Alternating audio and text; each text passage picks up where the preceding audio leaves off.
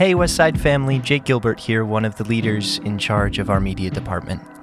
Thanks for joining us for today's message. We hope you are blessed by what God has been speaking to us through our pastors and leaders, and we pray this leads you into an even more intimate relationship with Jesus. We love you guys and enjoy. Father God, we thank you for your word and for the journeys that we go on. Uh, I'm reminded of that that wonderful uh, poem called Footprints, where at the end of our lives we can look back and, and see those times that were difficult, the struggles, the trials, the tribulations, whether that, just that single set of footprints, knowing we weren't able to walk anymore, that you picked us up and carried us through those times. We thank you for that. Help us to uh, ever be mindful of your love and grace. Be with us as we look at your word briefly here this morning to allow the, the Holy Spirit to teach us and guide us. In Jesus' name, amen. Uh, rarely do we give a title to a sermon that even we remembered a week later. Would you agree with that? I mean, you know, we give it a title because the guy's back there saying it needs a title. I think that's why we do that, right? Uh, but you really don't think much about it. But, but I'm going to beg to differ with myself this morning. I want to give you four words, and uh, I think I'm going to have you say them because I want you to remember them, all right? And I'll probably have you repeat them a couple of times this morning. And they're, they're not complicated. In fact, here they are. Ready? Get out of this. Four words. I'll say again. Get out of this. Go ahead, try it. Okay, you got that. You got that. And there's things that go with that to make it make sense. You're not being like mean to somebody, you know. I just, I just want you to get those four words in your mind as we approach this passage. I want to look at James, if you would. Go there. Uh, James chapter 1.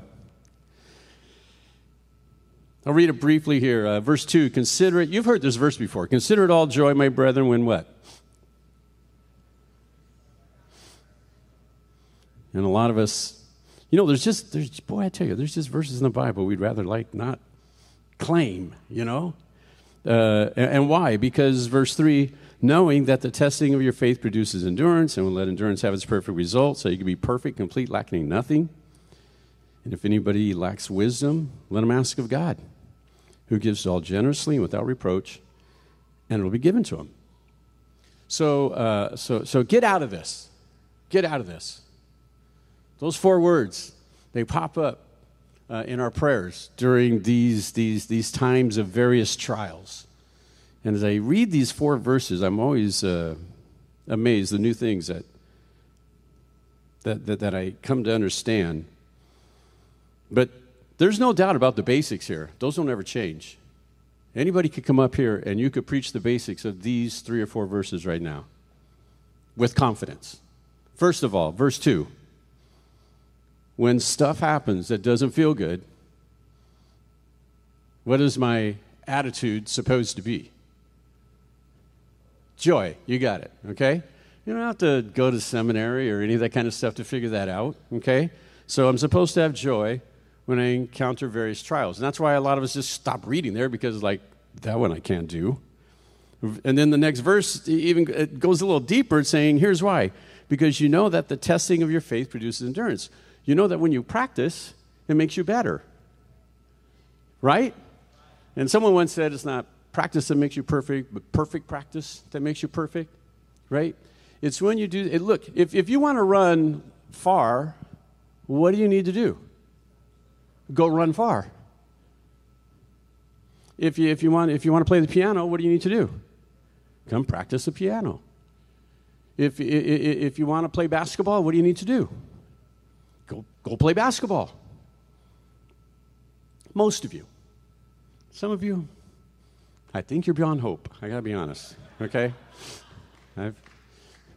Uh, but, but we do. We, we, we, we, we just, we understand the reality. If you're to get better at something, you, you, you have to practice it.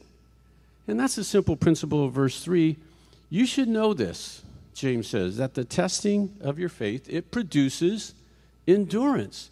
It helps you be able to do whatever that thing is bigger and better and faster and longer and more perfect. Or as the Cajun cook says, mo better, right? You know, you always say that, throw stuff there. It just makes it better. And, and then when you let endurance have its perfect result, when you have practiced long and hard enough, when you have encountered enough trials and weathered the storms and endured through it and not given up and chosen to have an attitude of joy and thanksgiving rather than bitterness, when you have made those choices, that type of endurance will have its perfect result that you may be, and I love these words perfect, complete, and lacking in nothing. Just let those words sink in for a moment because, you know, the Spirit of God doesn't use words on accident. When you submit to this, when you understand that the trials in your life aren't by accident, they're, they're by design. And it's just like a, a, a coach who puts their team through a rigorous practice. They do that because they know the things that they're asking to, those athletes to do, it will make them better at what they need to be able to do to be better at whatever they do. It's just part of the process.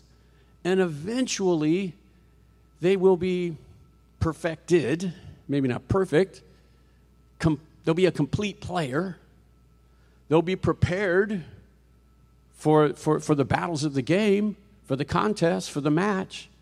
That's, that's the normal result. And that's what I want. That's what I, that, that's what I would like to like jump ahead to. I would like to just skip the, the, you know, the testing and the endurance and all the practice and stuff, and I just would like to go to the championship game and make the winning basket and, you know, rah, rah, rah. I really would, and I would imagine many of you would. But that's not at all the way life works, is it? Has that worked for any of you? It, it, it, that's just. And by the way, we can't get mad at God because I think that's, a, that's originally how He set it up.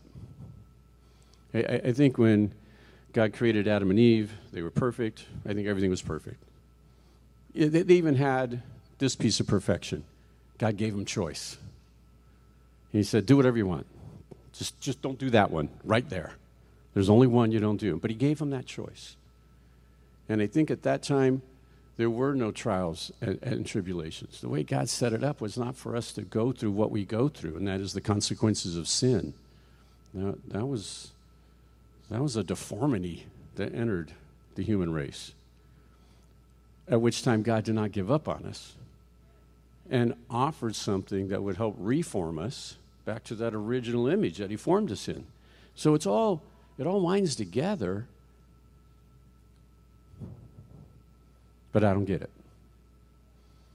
Do you?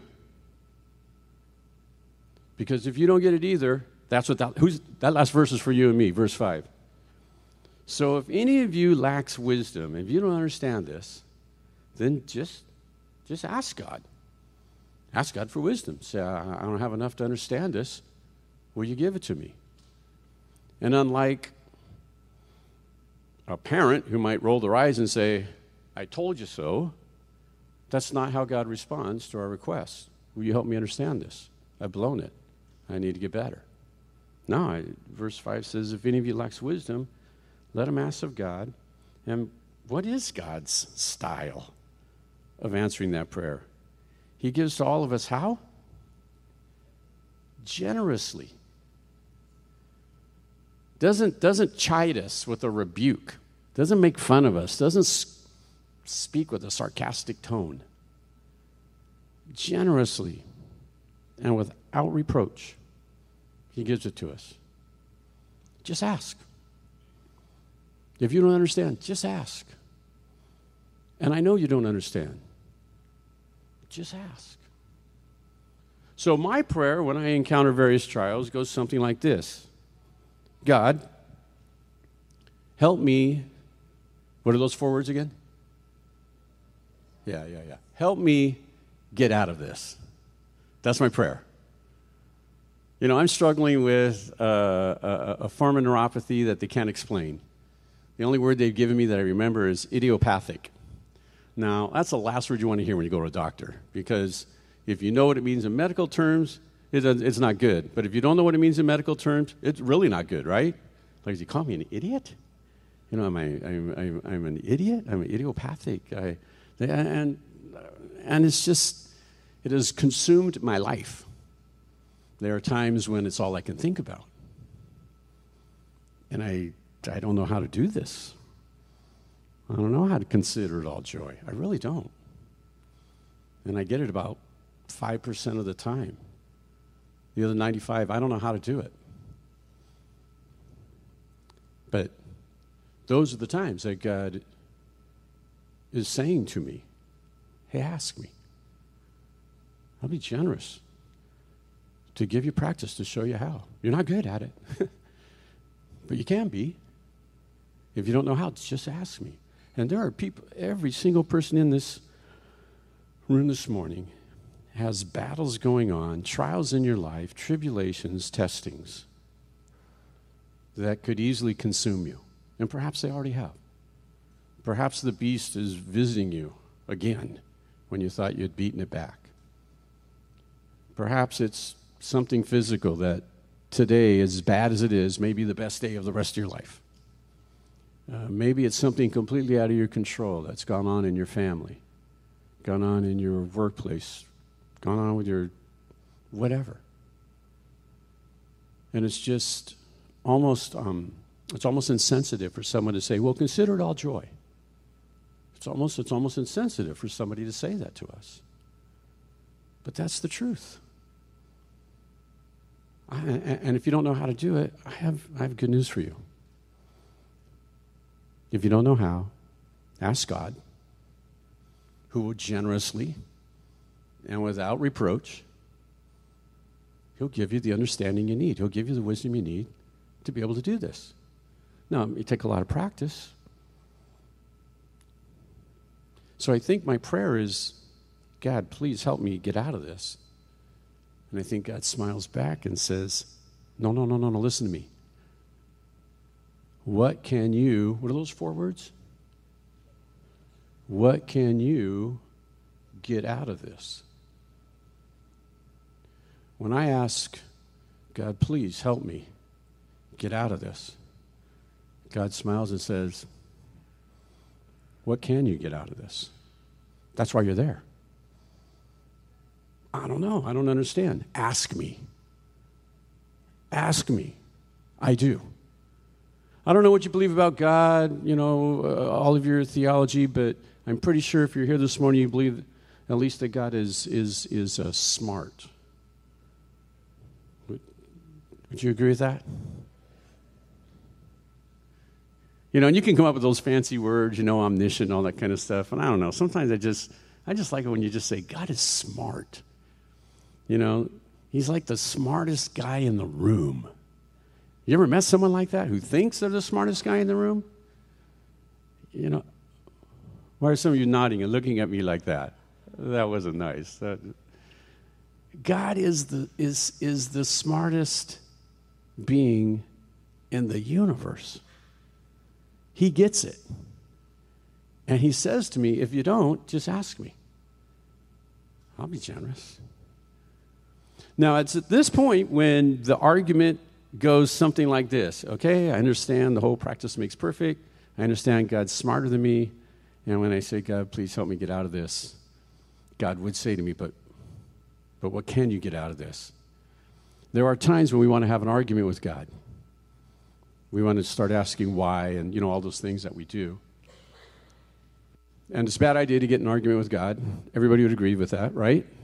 It's just not, that's, all, that's a bad path to go down. But we do that because we're hurting and we lack faith, we lack understanding, we lack knowledge, we lack wisdom.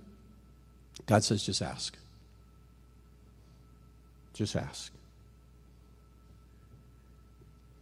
But you don't understand God. And this is where I want to, to move off of a challenge to a message of hope. Because the Jesus that you and I serve, uh, he, he gets it. He gets it. Paul wrote to the Philippians in chapter 2. This is precious. He's, he's trying to encourage them along in their faith. And in verse uh, let me start in verse uh, 5. Listen, listen, have this attitude in yourselves, which was also in Christ Jesus. Even though Jesus existed in the form of God, he did not regard that form, that equality with God, to be something he would hang on to. He willingly gave up his rights, his claims to deity when he took on the form of humanity. It was, it was something that he did, it was a sacrifice. May not seem like a big deal to you and me because that's the only choice we have. But it was a big deal to Jesus. To give up all the rights and privileges of being God and to give all of that up to take on the form of mere man. Not just that, verse 7, he actually emptied himself and didn't just become humanity, but he took on the form of a bondservant. So he was the master, the second person of the Trinity, and let go of that so that he could become a bondservant to the Almighty Deity.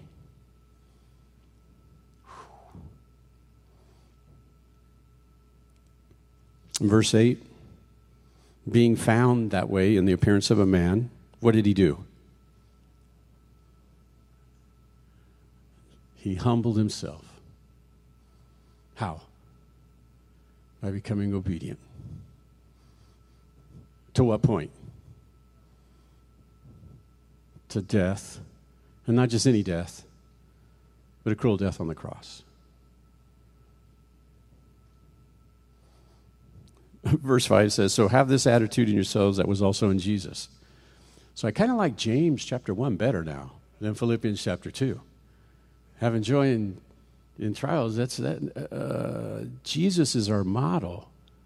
And what it, did he did he do that? Let me tell you something. I don't know how bad you have it, but I don't think you have it as bad as Jesus had it. Because I don't know anybody here that I've talked to, and you've described to me that cruel death on the cross you went to. Nobody in here is walking around talking about that.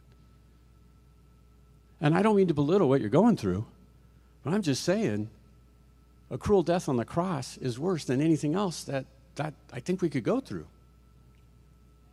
Jesus has been through that. He's, he's got some credibility here to lay claim to this, this, this, this idea that we're to have a, a simple, humble, obedient attitude to God, no matter what the circumstances are. He's our model. He has the right to challenge us to this. In um, Matthew chapter 26, you remember this. The night he was betrayed, he went out, asked his disciples to sit watch, sit watch with him. Remember that? Uh, verse uh, 39. He went out a little bit beyond him and he fell on his face and Jesus prayed and this is this was his prayer. If you can, get me out of this.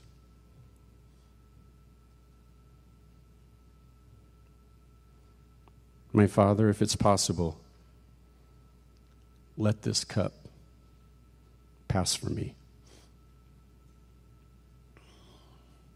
He gets it.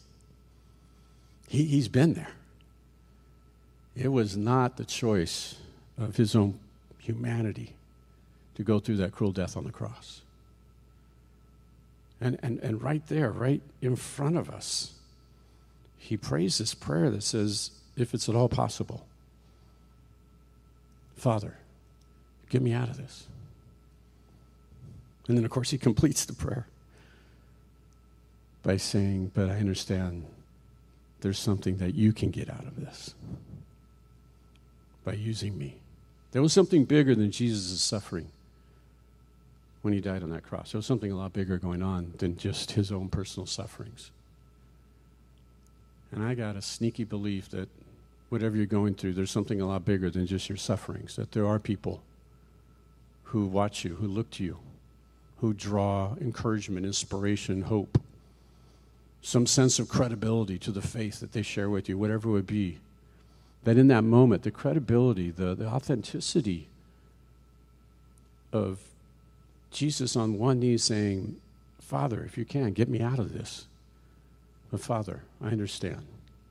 There's something that you plan to get out of this. So, not my will. Not my will, but yours be done. I facetiously said I've never, I've never met anybody walking around who has told me about their cruel death on the cross. And I haven't. But think about it. Jesus walked around telling people about his cruel death on the cross, both before and when? After. And I think that's where the, the, the, the amazing credibility of his challenge is at. I don't get it. I don't understand the resurrection and bringing back to life other than it's a miracle. It's a miracle. And I don't know what's going on in your life. I really don't. I, I, I just know this that whatever it is, I'll bet you it's harder to bring somebody back to life after they've been in the grave for three days than help you find joy in your trials today. I think God's already proven himself. And if you don't understand, just ask. Just ask. He, he wants, he's a generous giver, a gracious giver of the wisdom required for us to find it. Now, you may not get an answer today or tomorrow. Now, there's some of you who've been praying for answers for a long time. And God has said, I still want you to practice. The, the game's not over yet. I still want you to practice. Right? If you're a Laker fan, you know what that's about, right? You saw what happened in game two, right? Lost by, by, by like 25 points. You saw what they did last night, then, right? They won like 30.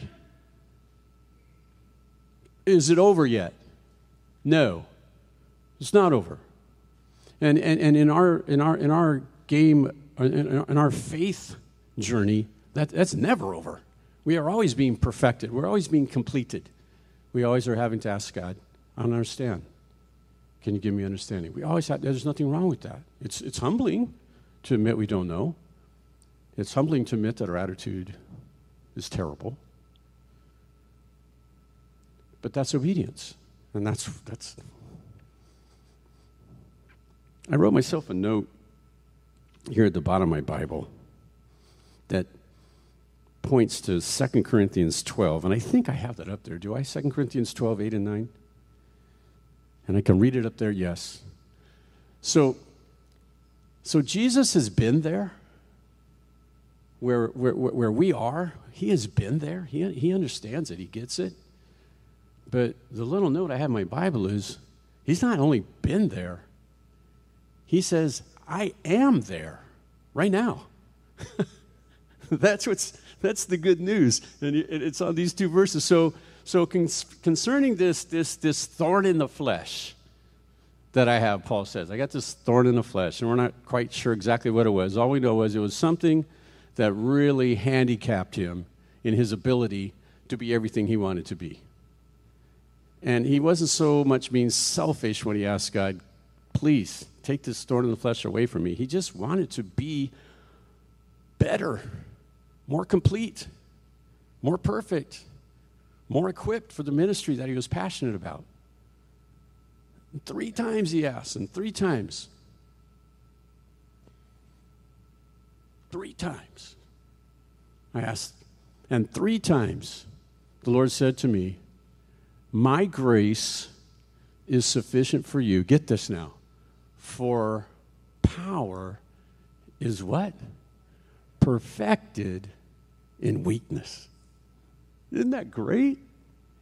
So, therefore, gladly will I boast in my weakness, because that's where the power of Jesus Christ dwells.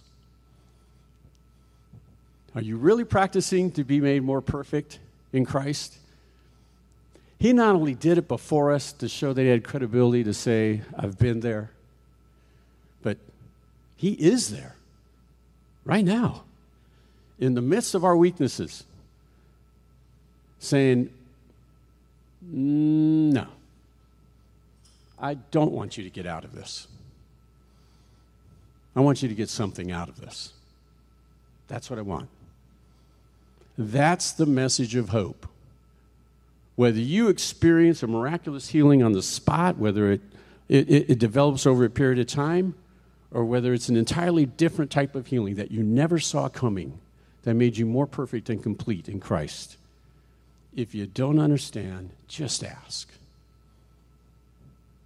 And that's what I want to invite you to do this morning. As, as I close, I want to encourage you to just bow your head, spend a moment. It's okay to be honest with God because He's smart enough to know what's on your mind before you even voice it. But I would invite you to, as it were, look God in the eye and ask Him. Be bold. Be, be humble enough to ask Him for the wisdom, for the understanding that you need. And if you still believe that it's within the, the perimeters of what is right to ask for, and ask Him for more. Because He's able to do exceedingly abundantly about anything above and beyond anything we're able to what? To ask or even think. It's not like God needs you to come up with an idea for Him in prayer. He's ahead of you. Be bold, be humble. Ask Him. So I want to invite you to just bow your heads with me.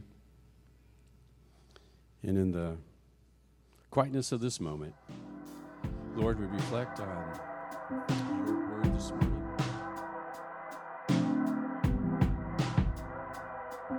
Thanks so much for joining us. We hope God spoke to you personally through this message and continues to encourage you throughout the coming weeks.